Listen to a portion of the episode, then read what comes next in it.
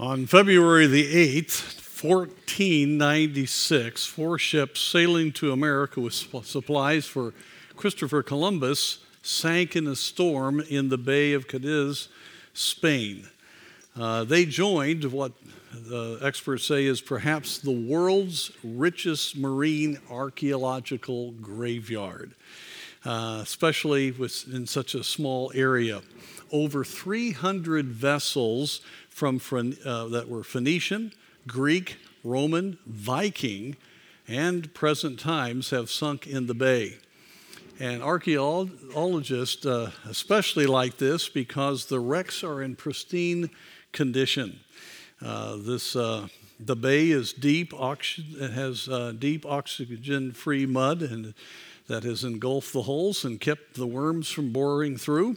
And so the ships are actually time capsules offering insights into the ancient construction methods and life for sailors aboard the vessels. Divers also find coins, statues, and other things. And, and so, if you want to find a lot about the life of the ancient uh, cultures, you find it in that ship graveyard. Well, the Word of God because it spans so many years and is so detailed and careful and under inspiration of Scripture, uh, is a wealth of an understanding of the cultures throughout history. You go all the way back, of course, to creation, but you go to the Tower of Babel uh, on from the post uh, flood era, and you uh, have an insight into uh, the ancient world really better than any other insight you can have. And the passage we're going to look at today gives us insight into what the believers were dealing with in the Roman Greek world, which is very similar to what we're facing today. It's amazing. And uh, so we are going to find out there's nothing new under the sun.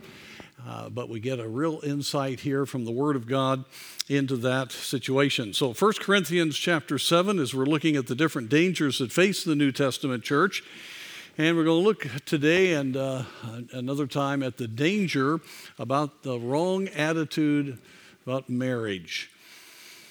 And we're going to look at just the first few verses of 1 Corinthians chapter 7. Now, I want you to note that it starts with a very clear explanation that this discussion is based upon questions that had come to the Apostle Paul from the Corinthian church. I believe several of the uh, topics that are discussed here are questions to the Apostle. And so he says that very clearly. So let me just read this passage and then we'll go through it here this evening.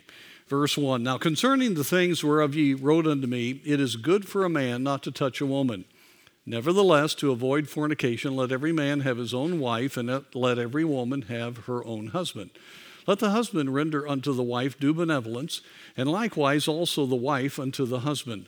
The wife hath not power of her own body, but the husband, and likewise also the husband hath not power of his own body, but the wife. Defraud ye not one the other, except to be with consent for a time, that ye may give yourselves to fasting and prayer, and come together again, that Satan tempt you not for your incontinency. But I speak this by permission and not of commandment. For I would that all men were even as I myself, but every man hath his proper gift of God, one after this manner and another after that. And then he gets into some specific teaching, especially regarding those that were not married or married in difficult circumstances. Now, you've got to understand the culture at that time, you had all kinds of situations that uh, came out of an extremely corrupt uh, and wicked culture. Again, we're heading right to that. I mean, we're in that same decline, everything that they were dealing with. I mean, you had, you had people living together, you had all the different types of perversion. Uh, you definitely had the transgender situation. You had polygamy. Today we have polyamory. They call it. It's coming. It's going to be here within a couple of years in America.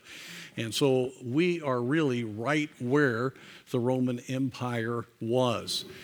And marriage was a unique situation. There were different levels of marriage. I won't go into this in detail, but you had the, uh, the uh, marriage of slaves, which wasn't really marriage, it's just living together. You had the uh, uh, marriage of like we have today, which was is not marriage, but you had just people um, try, foregoing marriage and being together and going in and out of relationships. Uh, you had um, uh, basically dads almost selling their their girls to husbands to be married. And uh, then you had more of a formal civil ceremony that would occur, and uh, there would be uh, something we're more familiar with with marriage, but it was not uncommon to have 10 to 20 marriages. I mean, it was a corrupt, corrupt culture. And if you remember, we looked last time at the last part of chapter 6 of 1 Corinthians, and it's a powerful exposition. I was deeply moved as I studied it about the matter of immorality and how, uh, when we think of being joined to Christ and being the temple of the Holy Spirit, and all that is involved in who He is and who we are and what our salvation really means, immorality is a horrible affront to a holy God and to our Savior, especially for believers to be involved in that. And so, right on the heels of that, he says, uh, concerning the things whereof you wrote unto me. And so he is dealing with um, uh, people with all kind of confused ideas. What do they do about their relationships? Um, many had come to the idea because they'd gotten saved and they were so sickened by what they were involved in that the physical relationship was unspiritual within uh, marriage or and then uh, some were c- coming to the conclusion that singleness was more spiritual than being married the jews felt that Mary's was more spiritual than being single you had all kinds of things going on in that church and so they had questions. They were trying to figure out these perplexities and what was God's will. And so, in simplicity, by the inspiration of the Holy Spirit, we have this directed, uh, directive here given to us. So, just some simple points here tonight. First of all, singleness can be God's will. Now, he says, It is good for a man not to touch a woman.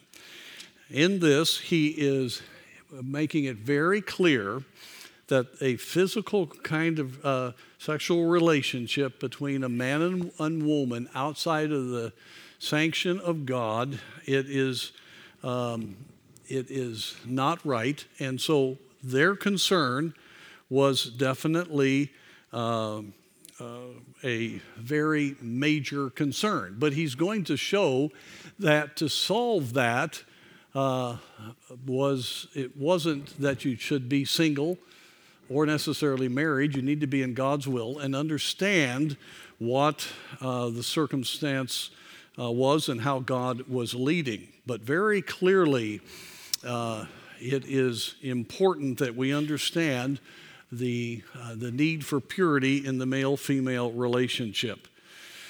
Now, you know, in our culture, we have a lot of jokes about being married. And we got a lot of jokes about being single. And um, so I'll give you a couple of them on the single side. Um, a brief clause in the will of Harriet was uh, she died as a spinster at age 60, at 87. I don't want anyone to put miss on my tombstone. I haven't missed as much as some people may think.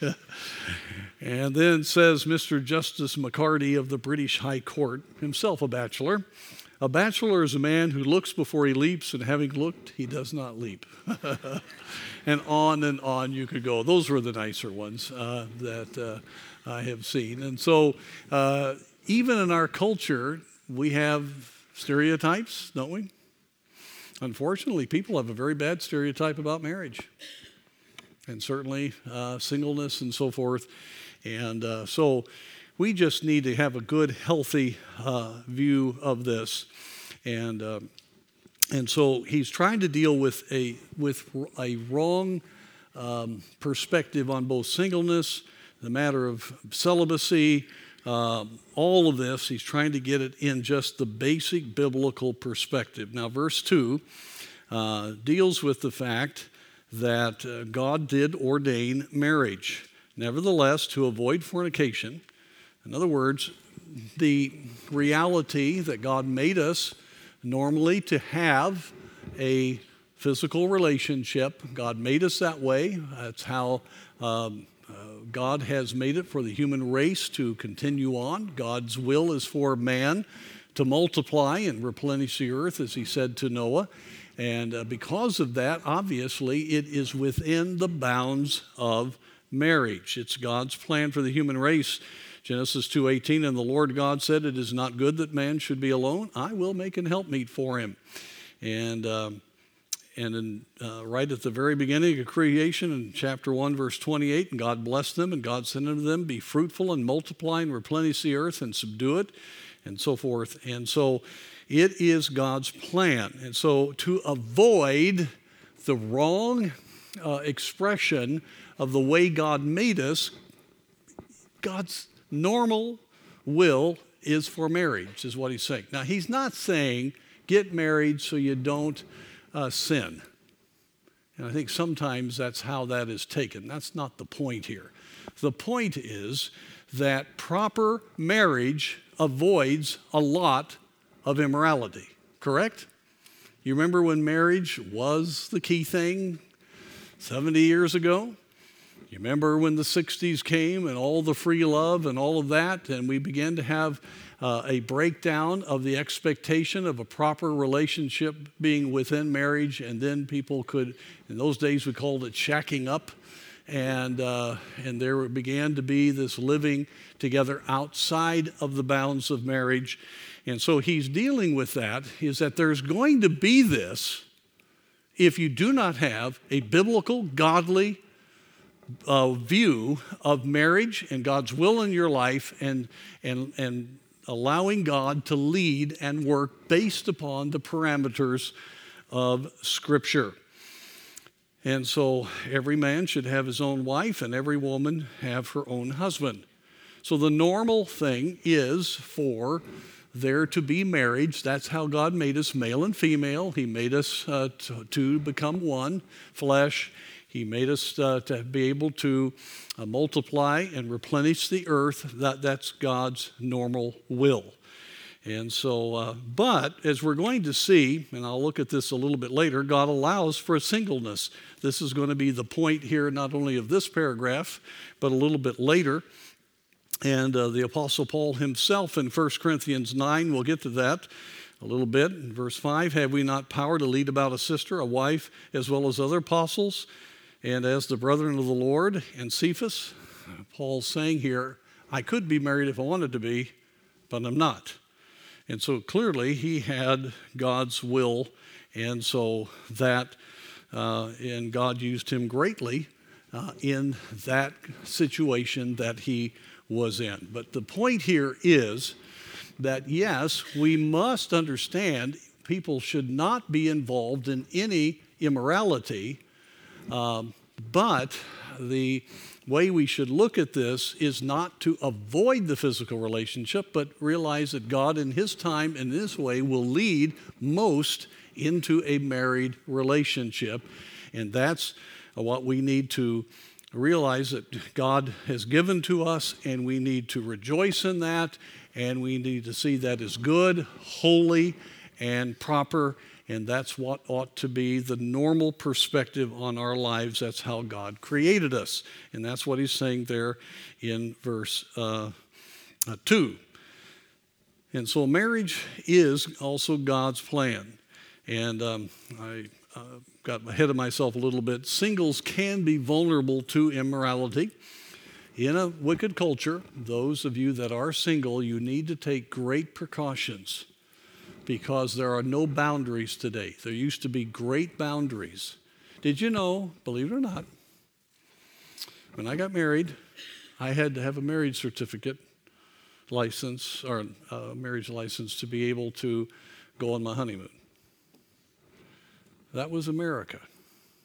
Now, I know that's a long time ago, okay, but uh, that is not the way it is today. And so there are no boundaries. So, where should the boundaries be? In our hearts, in our faith, in the Word of God, and that we need to understand how we're made and have great respect for our need for the Holy Spirit and have great accountability with our, our families and with um, even uh, those within our churches to make sure that we are very careful. And that's why God gives church discipline because there needs, just like in a family, there needs to be discipline, there needs to be a protection. The, when you're part of the covenant of a church family, the matter of immorality needs to be dealt with. And when there's the fear of God, that's a great protection. And we need to thank the Lord for that. But we need to understand it is difficult. And as I've already said, marriage is God's plan to meet this reality.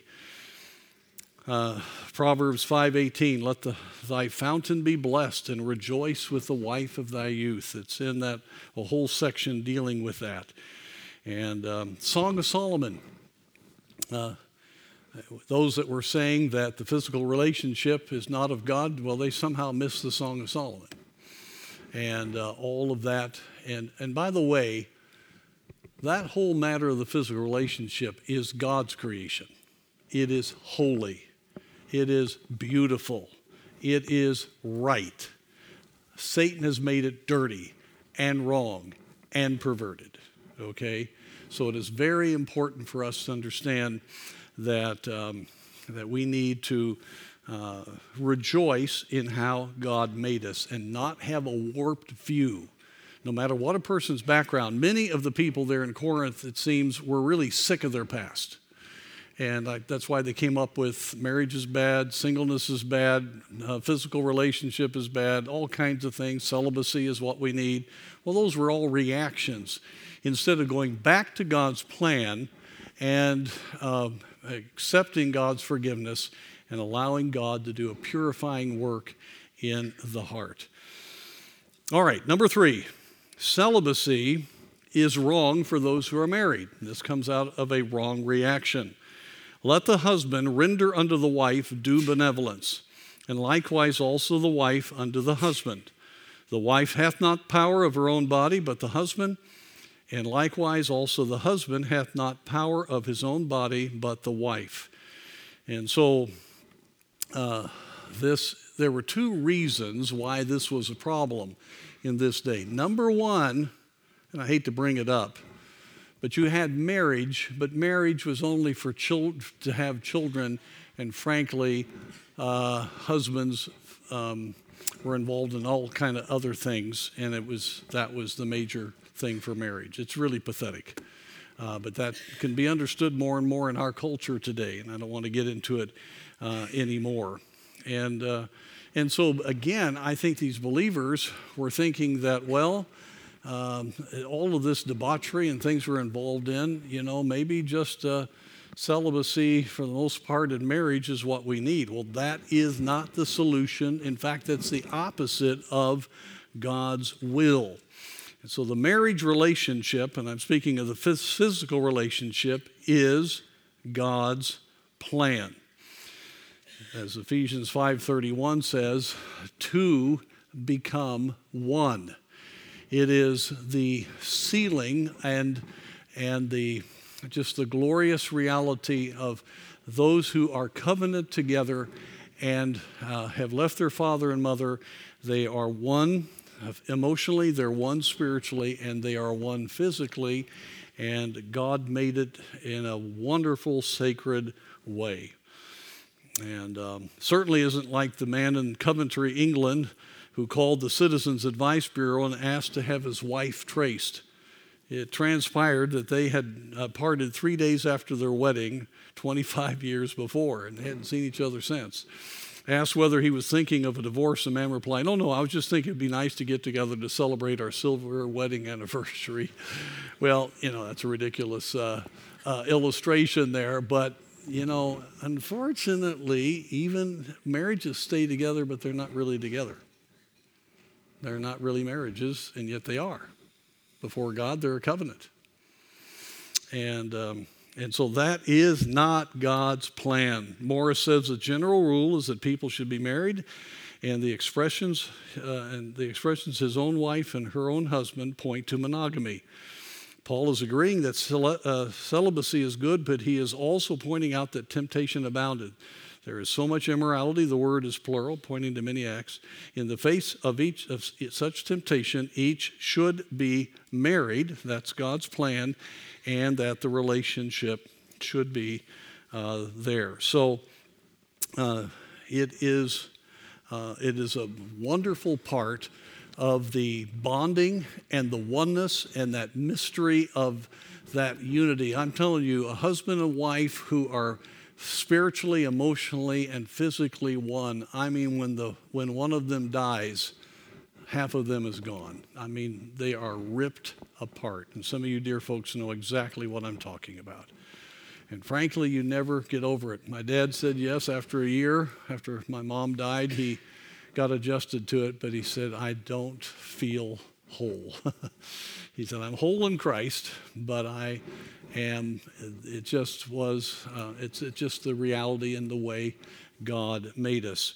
But I'm saying that from a very positive sense here. And so that clearly the, uh, the fact is that God has commanded, and obviously if this was a marriage seminar, I'd get into this in a little more detail. Uh, but God has commanded that uh, there should be a uh, just a complete openness in this area between husband and wife, and that it is not healthy nor right for there to be abstinence in the matter of the physical relationship. And it's very clear there in the text. And so both husband and wife should respect each other and uh, uh, be very sensitive to uh, the heart of each other in this regard. And so that's very clear. Now, the only time that should not be, verse 5, defraud ye not one the other, except it be with consent for a time, that ye may give yourselves to fasting and prayer, and come together again, that Satan tempt you not for your incontinency. And so it is important in the matter of marriage that there is a oneness on a regular basis in all areas communication, spiritually. There's so much that we could counsel uh, married couples here in, but all of that goes together, and this is God's command. By the way, this is clear scripture, is it not? Remember, I said at the beginning of the service, God covers every little detail? Well, here's a detail. And it does make it a little difficult for us going through expository preaching. We can't avoid certain sections in a service. Well, I'm not avoiding it. Here it is. I'm trying to be as careful as I can saying it, but it's a command, marriage. Uh, folks that are married, keep that in mind. This is not an option. This is God's will. And um, but there are times in which you do need to set apart for prayer and fasting.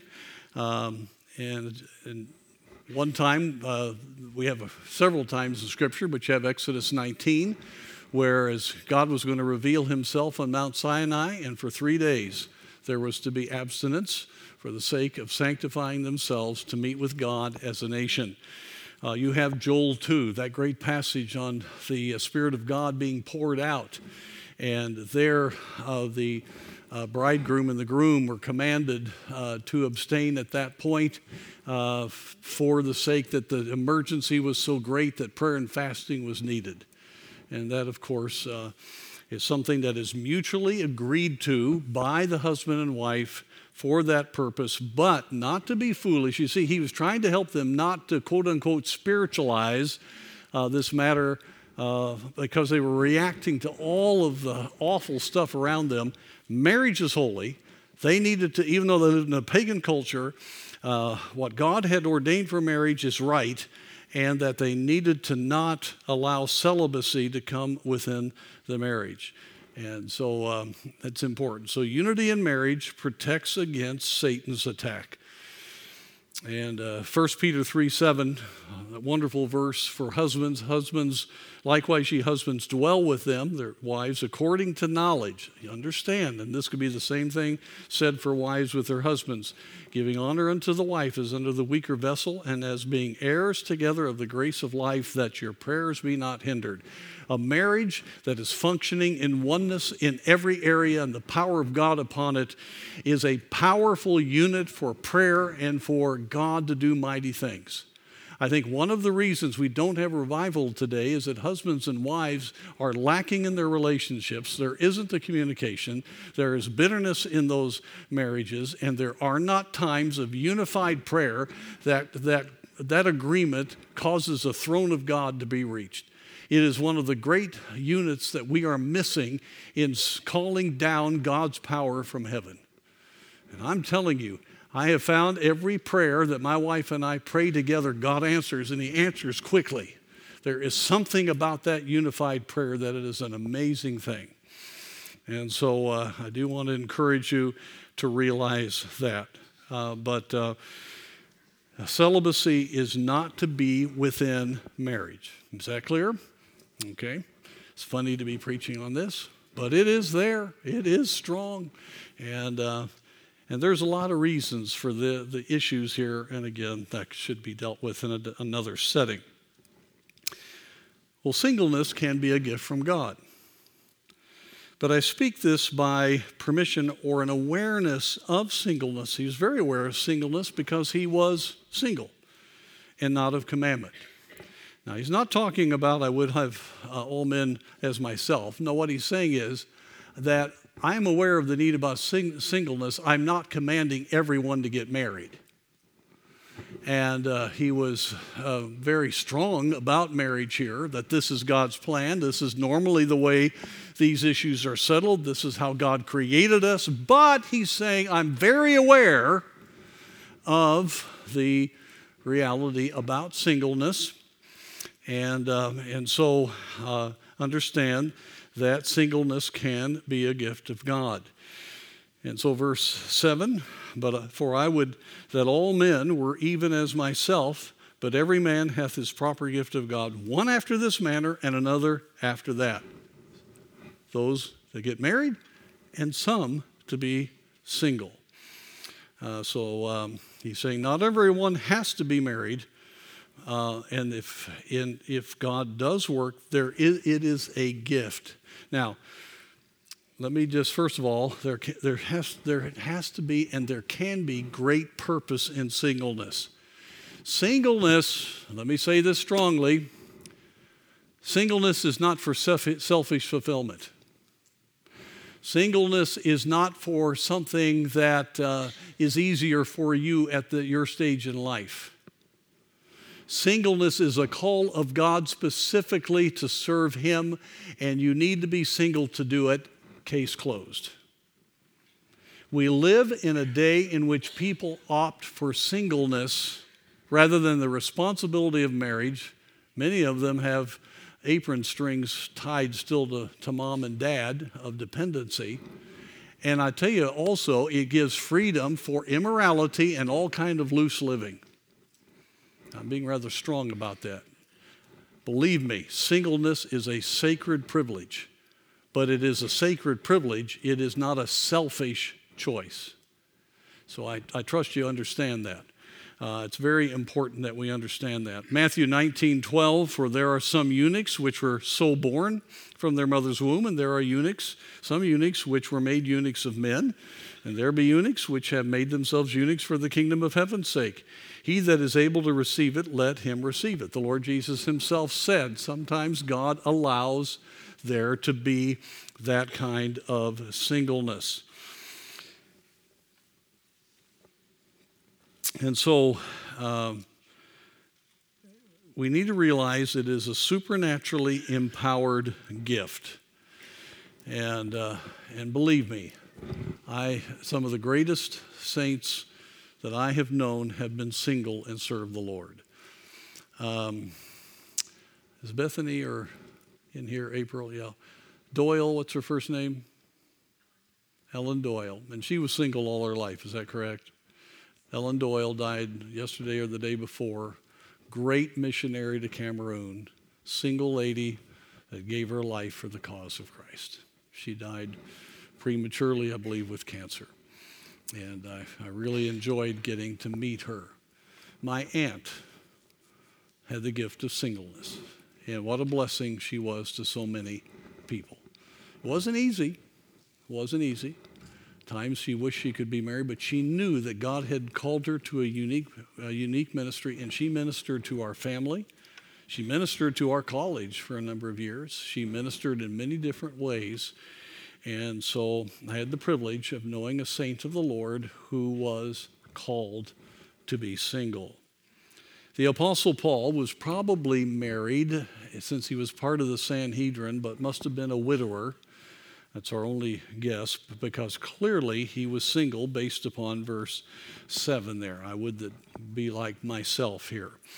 And, um, and he, to do what he uh, did in the pioneer missions, he uh, was called to be single and he realized he could be married. I read that from chapter 9, but it was a supernaturally empowered gift. Rachel Saint whose husband was martyred uh, reaching the Auca Indians uh, of Ecuador.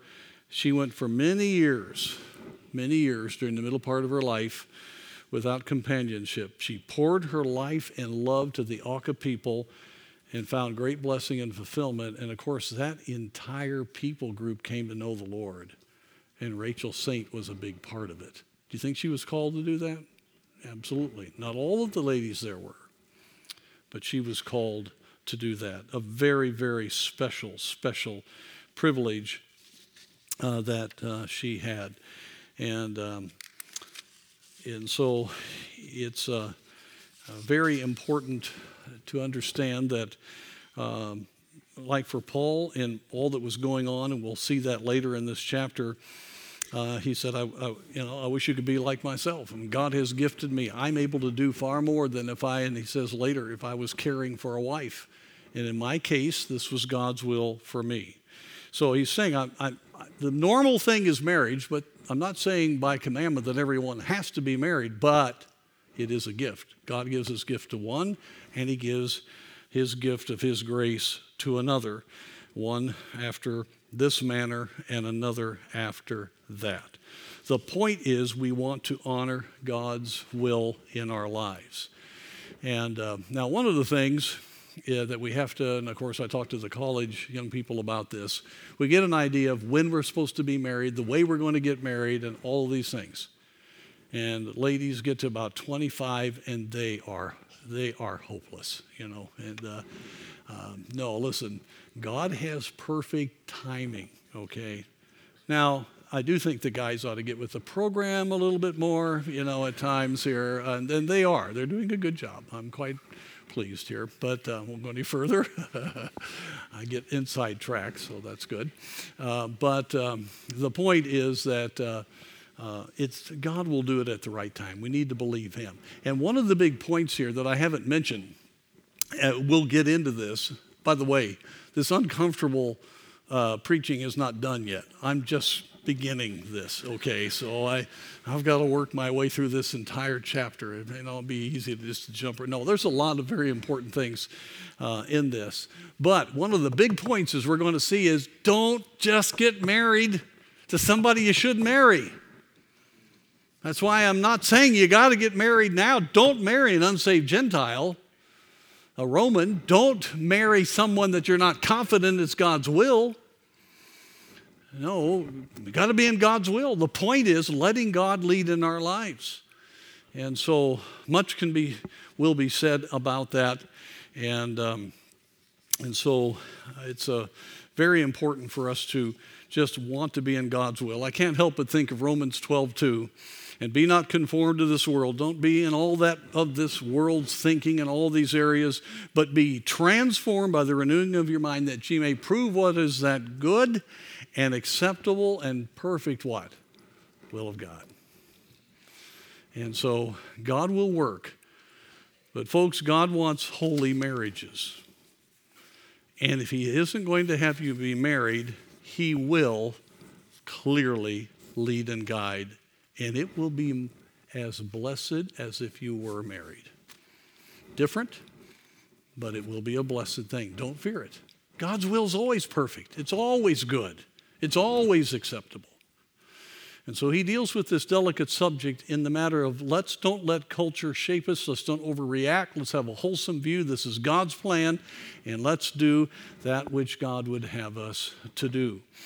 And so uh, uh, it's as important to be able to navigate this, and I do trust married couples will take this passage seriously, and singles, I trust that you'll have a very wholesome attitude. Keep yourselves pure and walk with God and, and wait for God's will.